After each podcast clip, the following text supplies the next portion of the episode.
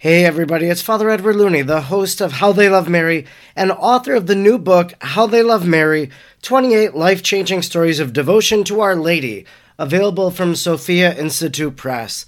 I am enjoying so much my weekly conversations with different guests about the lessons as we go through the book one by one, person by person. Did you know that you could wear a sock? Honoring many of the different individuals who are found in How They Love Mary. In the month of June, I'll be talking about St. Therese of Lisieux and St. Kateri Tekakwitha and Fulton Sheen. Those three individuals all have a sock at Sock Religious. And when I talk about St. Faustina, well, she's the visionary who received the Divine Mercy. And you can find a pair of Divine Mercy socks at Sock Religious. Head over to Sock Religious by using the link in the show notes and begin wearing socks for the glory of God and in honor of the saints.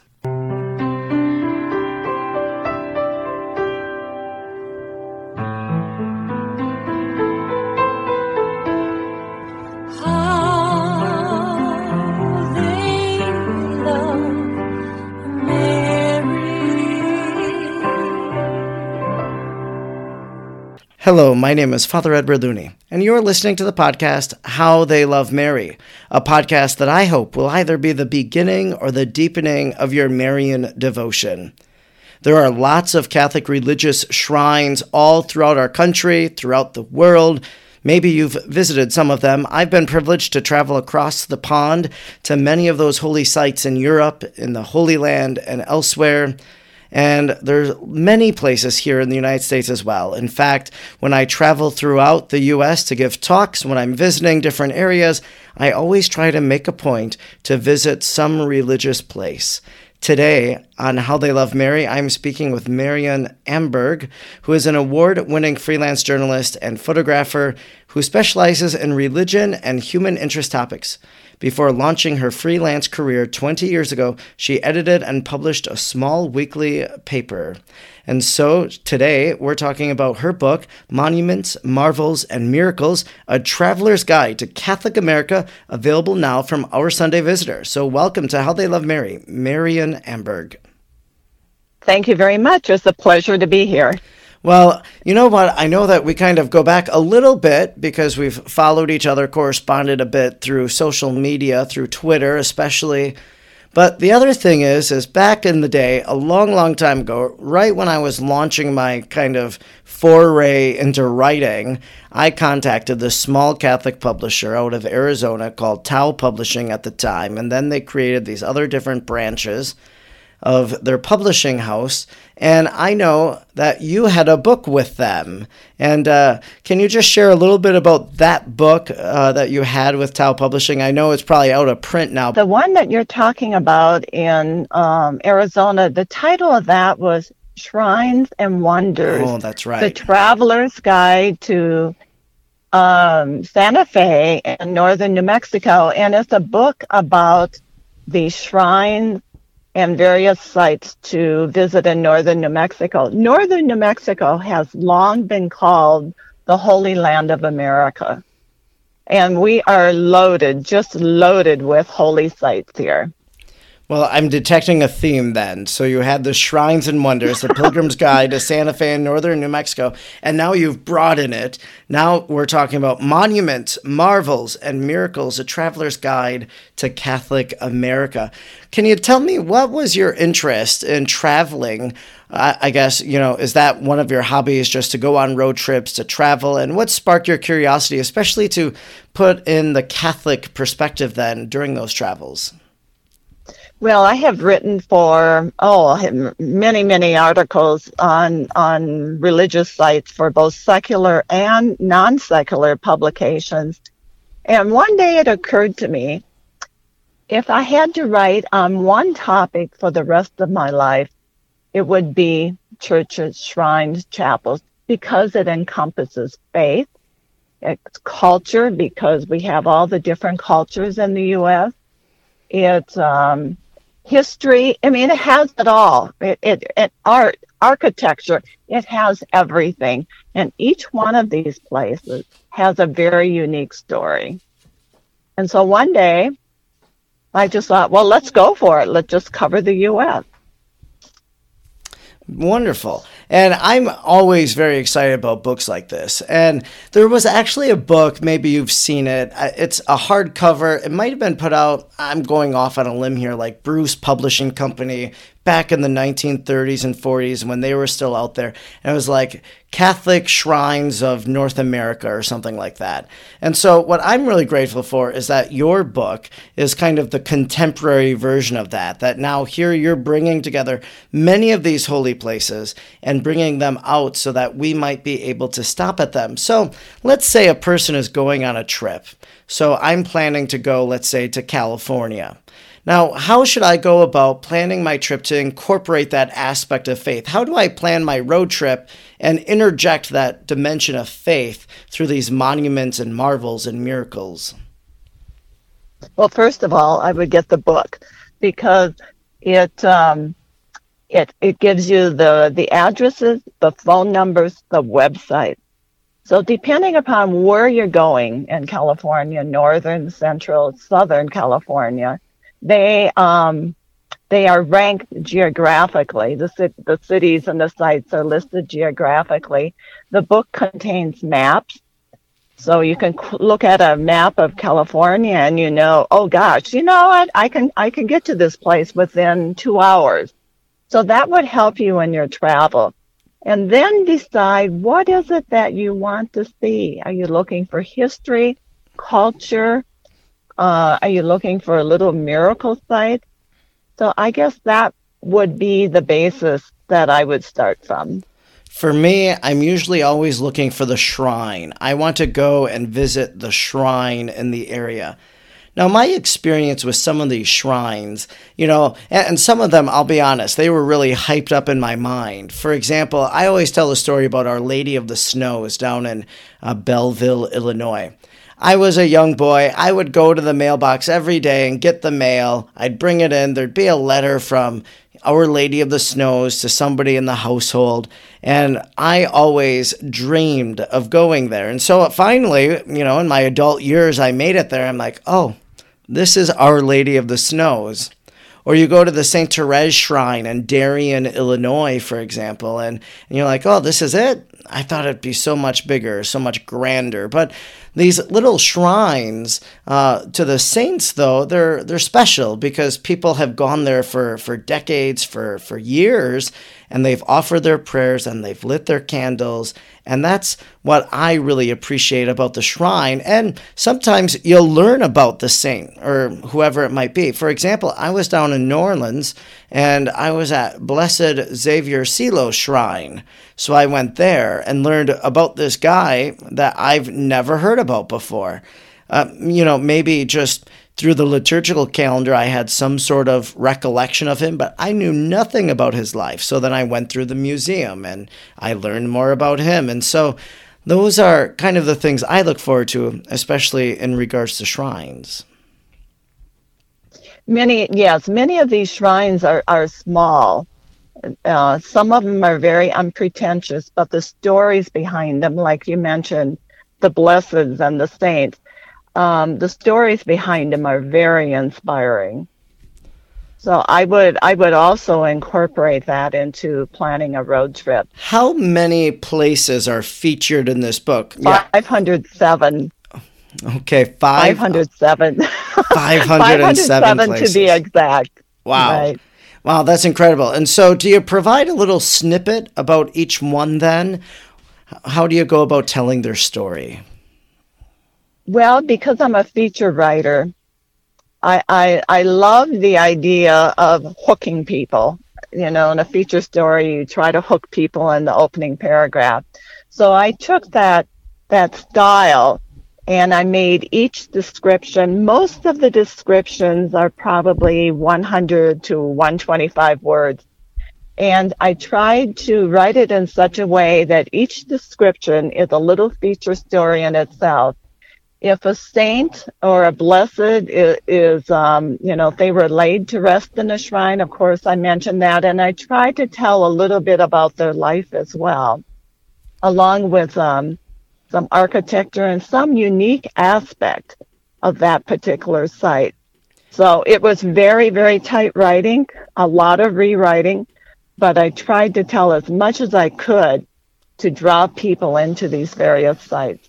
So, out of the 507 places that you compiled and document in Monuments, Marvels, and Miracles, A Traveler's Guide to Catholic America, how many of them would you say you've personally visited? Oh, boy. Well, I'll tell you this I visited every single one of them in my spirit. Uh, when I was researching them, uh, the the the shrine or the or the chapel, the church, the place that I happened to be working on at the time was like the foremost place in my mind. It was like it was the best place that it, I, I had ever been to. How many have I physically visited? I'm guessing maybe 75. Okay. Wow. And that's incredible to think about all the other places you still have left to visit that, uh, that you're sharing with so many people who are going to pick up this book and use it to plan their own Catholic road trip. Now, are there some favorite stories that come out as you've done your research, maybe even if you visited? Is there a favorite place or two that come to mind? One of my favorite spots, and this book is also designed for people who aren't traveling far from home. Um, for example, if you're you have to stay close to home this summer because of work or, or other other needs, you can still use this book and kind of explore within a 150 mile to 200 mile radius of home. One of my all time favorite spots um, is about 100 miles from where I grew up in west central Minnesota. And I didn't know about this spot until I was in my in my late 20s. And it is a miracle site. It's at Cold Spring, Minnesota and it tells the story of how Mary's intervention delivered that particular town and actually all of all of the upper Midwest from a um, a, a, locust plague that descended upon the upper oh geez the, the whole breadbasket of the Midwest was suffering from this plague in the 1870s. So this little spot on top of a hill um, it it it recalls the the plague and the German priest at the time back in 1874 he suggested to the to his parishioners that they build a little chapel a wooden frame chapel to Maria Hilf which is German for Maria help and um, as soon as they started building this chapel the locusts, the grasshoppers, took off. And it is now um, believed that the Rocky Mountain locust is now extinct. So Mary's intercession just didn't drive the locust out of Cold Spring. It supposedly annihilated the locusts themselves. Wow, it was funny that you bring this up because I was actually going to ask you about a place that I read about in the Catholic Digest online back when the Catholic Digest was both in print but now just an online easy e-zine format. But it, I remembered it. It was called. Um, I knew it was in Minnesota, and so it was also associated with the Assumption. So literally just now, I typed in Assumption Catholic Digest Minnesota, and that's exactly the story that you're telling. The Grasshopper Chapel is what their article that they published was called, and right. it's it actually is. on one of my places that I want to go visit. Of course, the original chapel is not there. It was blown down by a tornado. But it, there is a very, very strong sense of peace and the sacred on the grounds on top of that hill. Well, what's interesting is over the border in South Dakota, at Jefferson, South Dakota, they were suffering from the same plague. As I mentioned, it, it covered a big swath of, of, uh, of the Midwest.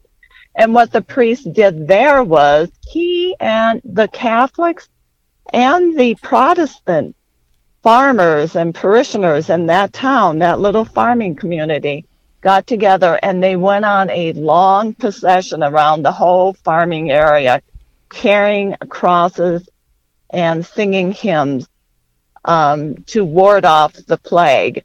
And their story goes that a lot of grasshoppers went into the rivers and drowned themselves.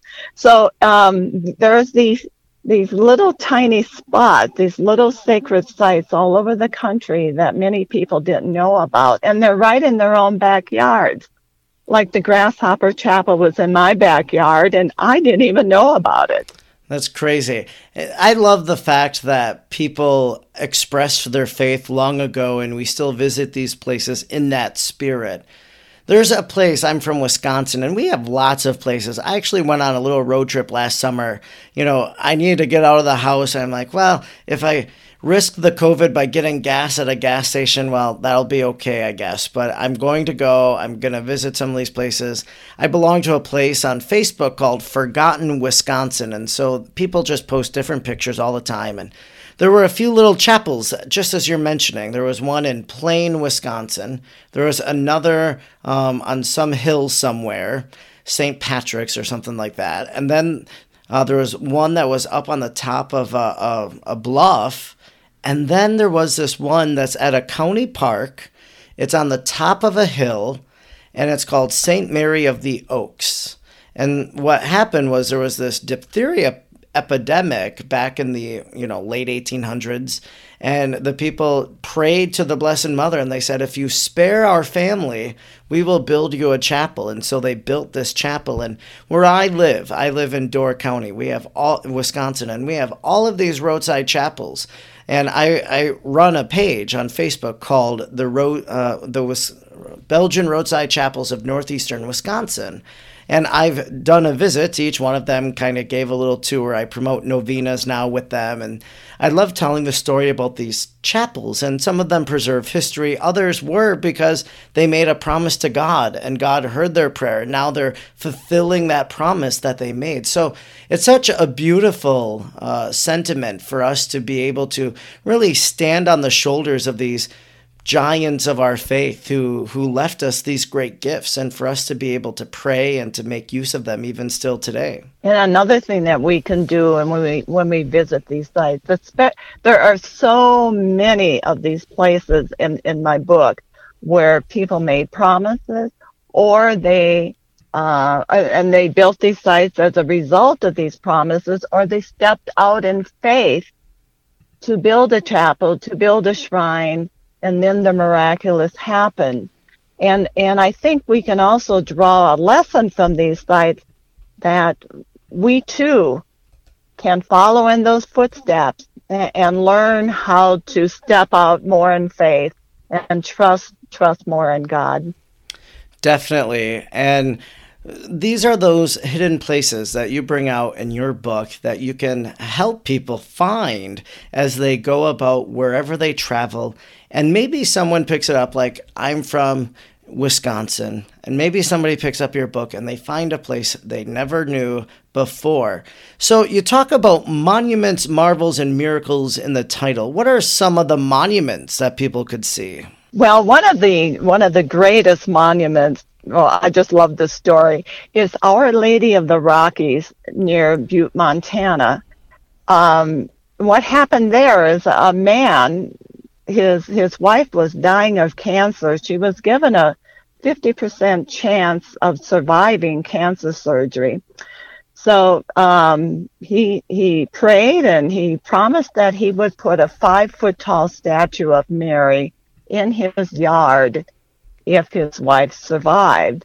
His wife survived, but that five foot statue, it grew from five feet to 90 feet on the Continental Divide overlooking Butte. And it is the third tallest statue in the country. So that's that's a that's a great monument, and it was built almost entirely by people who donated their labor and donated equipment. Wow.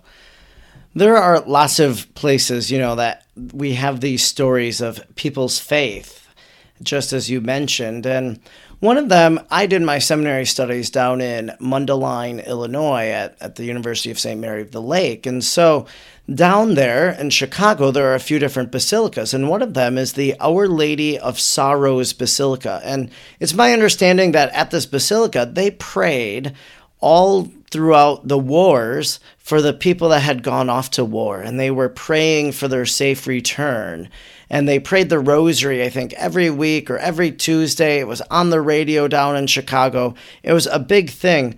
I'm thinking that that was probably a custom that, that took off in many other different places as well. Are you familiar with any stories about praying the rosary and some shrines during the war? Well, I ran across, during the research of this book, I ran across three um, churches where they prayed the rosary as part of Mass during World War II. They prayed it explicitly for the parishioner soldiers who were fighting in the war. And at all three of these places, every soldier came home alive. Some of them were wounded, but they all lived to tell about it. I have since found two more. And what's interesting, um, the one in Kansas, in Colwich, Kansas, they continued the rosary during the Vietnam and the Korean conflicts. And again, every soldier came home alive. Wow. So it's no coincidence, no coincidence. And there's also the the two other shrines or or cha- churches where I discovered they prayed the rosary. Um, this was after the publication of the book. They also prayed after World War II during other conflicts, and everybody at those t- churches came home too. Wow, that's incredible, you know, for us to hear stories like that. I know that in Europe, in Beauraing and Banneux, especially in Banneux, I believe, well, actually both, I'm going to take that back. I know in Beauraing during the war in Belgium that the soldiers, as they went through that town, they went and they stopped and they prayed at the shrine of Our Lady there from this Marian apparition. And in Banneux, ever since the apparition in 1933, uh, I believe, if I'm not mistaken, that they've prayed the rosary uninterrupted every day at 7 p.m. in in the middle of the war and everything like that. Every day they made sure that the rosary was being prayed at the sanctuary of Our Lady. So there is a great efficacy in the prayers of the rosary, especially during time of war. And uh, I love stories like that that you were able to share. It's the year of St. Joseph right now. And of course, I know that there are shrines to St. Joseph. Uh, if anybody who has Father Donald Calloway's book, Consecration of St. Joseph, he has a whole listing of all the shrines to St. Joseph. Where I come from, in the Diocese of Green Bay in De Pere, Wisconsin, there's a shrine to St. Joseph. There's a shrine down in St. Louis. But there are other shrines too. What are some of those other places where maybe someone might go during the year of St. Joseph? Well, one of the most popular and probably one of the most miraculous is the miraculous staircase at the Loretto Chapel in Santa Fe, New Mexico. And the story goes, I believe it was in 1876, the Loretto nuns had this Gothic chapel built and one day they went in there and they noticed a tiny defect. There was no staircase to the choir loft. And because the chapel was so small, they could not build a regular staircase. So they began a novena to St. Joseph. And on the ninth day, this elderly man showed up at the convent and he offered to build them a staircase. So he built this circular staircase, and it appears to be floating on air because there is no central support. It's not built into the wall, and there is no support underneath the staircase itself. And when the Mother Superior of the Loretto Convent went to pay this man, he had disappeared. When, hmm. And she also went to the lumber yards to find out, you know, if she needed to pay for lumber, but they had no records of anybody ordering lumber. In fact, the lumber used in the staircase, the wood used in the staircase, is not native to New Mexico. Wow. Again, another. So that's a great St. Joseph, great St. Joseph sure. story. That is definitely on my bucket list of places I want to go. I know I've seen stuff online that it's no longer a Catholic chapel, that the sisters sold it, and it's kind of run by a secular group and whatnot. But that story in and of itself leaves us to marvel this great mystery. And when I was a young kid, I would watch Unsolved Mysteries. I, I forget what the guy's name that was the host. I think his name was Robert somebody. But uh, Unsolved Mysteries, I remember an episode that they did on that staircase and trying to identify that man. And, and there were theories, theories of who it could be, but I think that people just have resolved to accept the fact, well, maybe it was St. Joseph the worker, you know, the, the carpenter that came mm-hmm. in this apparition or whatever and uh, built this staircase for those wonderful sisters so that they could sing the praises of God uh, in that choir loft. And another interesting story about the staircase is originally it did not have a railing and so they the staircase makes two and a half 360 degree turns. And the story goes, it was you know they could they could kind of crawl up the staircase to the choir loft, but coming down they would kind of bump their bump their way down uh, on the on the steps because it was very frightening to many of them to walk down a staircase without a railing. Sure, sure. Totally understandable, I think. Well, this has been such a lovely conversation about some of these places that you can visit in the United States. That wherever you might be, because listeners are from all over our country and even the world, that you can find places close to you within a day's driving distance. That's one of my favorite things is just to get in the car and say, I'm going to go maybe this summer. I'm going to go visit the Grasshopper Chapel in Minnesota. This, this Assumption Chapel, the Mary Help Us Chapel up there, and just to see it. I'll get a little Airbnb and spend the night, and then I'll come back home. But I just love doing things like that. I love experiences, and that's what I think your book can help people do to gain those religious experiences. And think about when you do it with your family. You're doing it your husband and a wife, your parents of your of, of kids. Well, you're handing on, you're teaching them the faith as well. And so that's also a tremendous gift uh, that, that you can do when you make, we call this religious pilgrimage, that we go to a holy site, to a holy destination. And the great thing about it is faith is not stuffy. So these places are not stuffy. Uh, many of many of them are loaded with humor, and many of them have lots of trivia associated with them. Wow. And just to be able to have that knowledge and then you can pass it on. You can say, I've been here, you should go there. I can't tell you how many people I've told about different places and then they've ended up going to them. So it's been a, a great gift for me uh, to be able to travel, uh, doing my speaking and my touring with books and, and preaching missions uh, in addition to my parish work. But uh, as I do that, I take it in and then I want to share it with other people. I was out in Massachusetts uh, along uh, maybe three years ago now, and uh, I'm a I'm a member of the Mariological Society of America, the vice president of the society at the time, right now.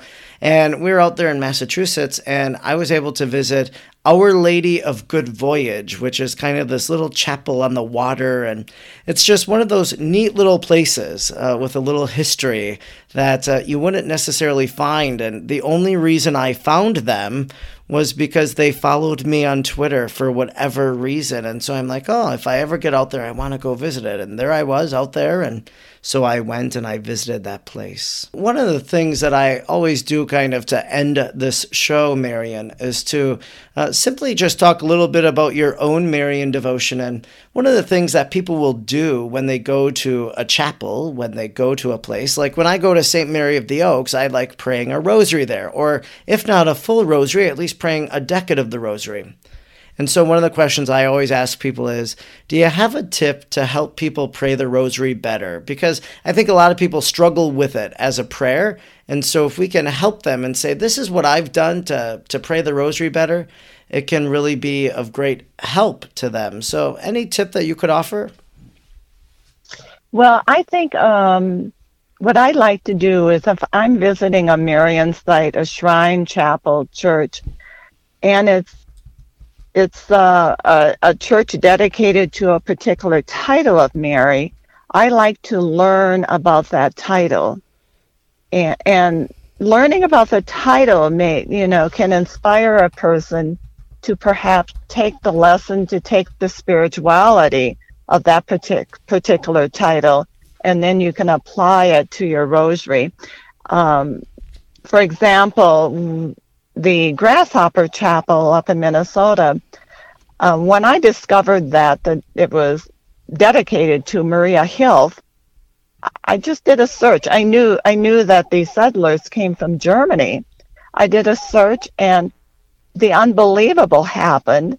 I discovered that Maria Hilf um, delivered the people of Amberg, Germany, from the from the Black Plague in 1934, and that in 1634, and that is where my settler or my ancestors originally came from, Amberg, Germany. I did not know about that.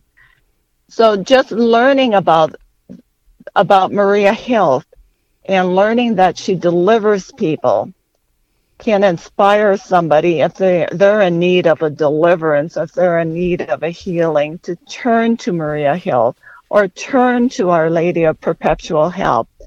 Learn about these different Marian titles and then apply some aspect of that spirituality to the rosary. That's beautiful. I love that. Um, another question I always ask is simply about uh, Marian apparitions. We know these stories of Mary's apparitions, and so is there any that uh, speak to you? Maybe do you have a favorite apparition of the Blessed Mother? Favorite? Oh boy, all of them, because all of them tell a, a unique story. You know, it's kind of like when I was writing about each of these 500 sites, seven sites which one is my favorite? It is the one that I'm working on at the time. So I would say, um, you know, they each have a unique aspect to them. And so it's hard to pick out one that is above any other. Sure. And there are lots of books that people have written about the Blessed Mother. I've written books about Mary. Saints have written books about Mary. Other contemporary authors. You know, one kind of in the spirit of your book is uh, Marge Fenlon. She's written a book about uh, nine Marian shrines. And so she called it A Living Novena. Uh, and so she was on the show many moons ago, really in the early stages of the show. But again, uh, she offers kind of that guide of how can I pray, um, not necessarily going to that shrine, but as an armchair pilgrimage, she would always say. So, um, is there a book about the Blessed Mother you would recommend to people? I think it's going to be the book that I'm currently writing. Okay. I'm also I I am writing a sequel to to this uh, to the Catholic Travel America book, and this is going to feature Marian Shrine sites, chapels, church, all with stories that have somewhat of a miraculous bent. And again, many of these are answers to prayer. People just stepped out in faith. They, you know, begged Our Lady's intercession, and she answered in some of the most astounding ways. Okay. Uh, we're hoping to have that book out in late 2022. Wonderful. Well, I can't wait to see that one. I can't wait to talk to you more about that. And might I offer, I would happily volunteer to write the foreword uh, to that book should your publisher want that. So um, I well, love thank Marian you very Shrines, much. So thank you. Well, great. This has been such a enlightening and delightful conversation I've had with you today, Marion, about your book and about all of the uh, shrines that people can visit, the 507 shrines that you feature in your latest book from Our Sunday Visitor. And so, if people want to learn more about you, how can they do that? Well, I do have a website. It's marionamberg.com and they can learn more about the book at our Sunday Visitor website. Uh, certainly, there's a great description of the book on Amazon. Wonderful. Yes. And again, the title of that book is Monuments, Marvels, and Miracles A Traveler's Guide to Catholic America. Thank you so much for joining me today, Marion. Well, thank you very much. It's been a great pleasure. Thanks so much for listening to today's show. I am honored by how many people listen to How They Love Mary.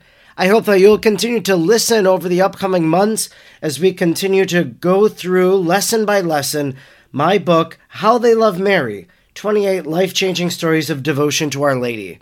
If you were touched by today's episode, consider sharing it on social media. And if you haven't already done so, please rate and review the podcast so that it might help others find it as well. Again, thanks so much for listening. Know of my prayers for you please pray for me. God bless you, and Mary intercede for you.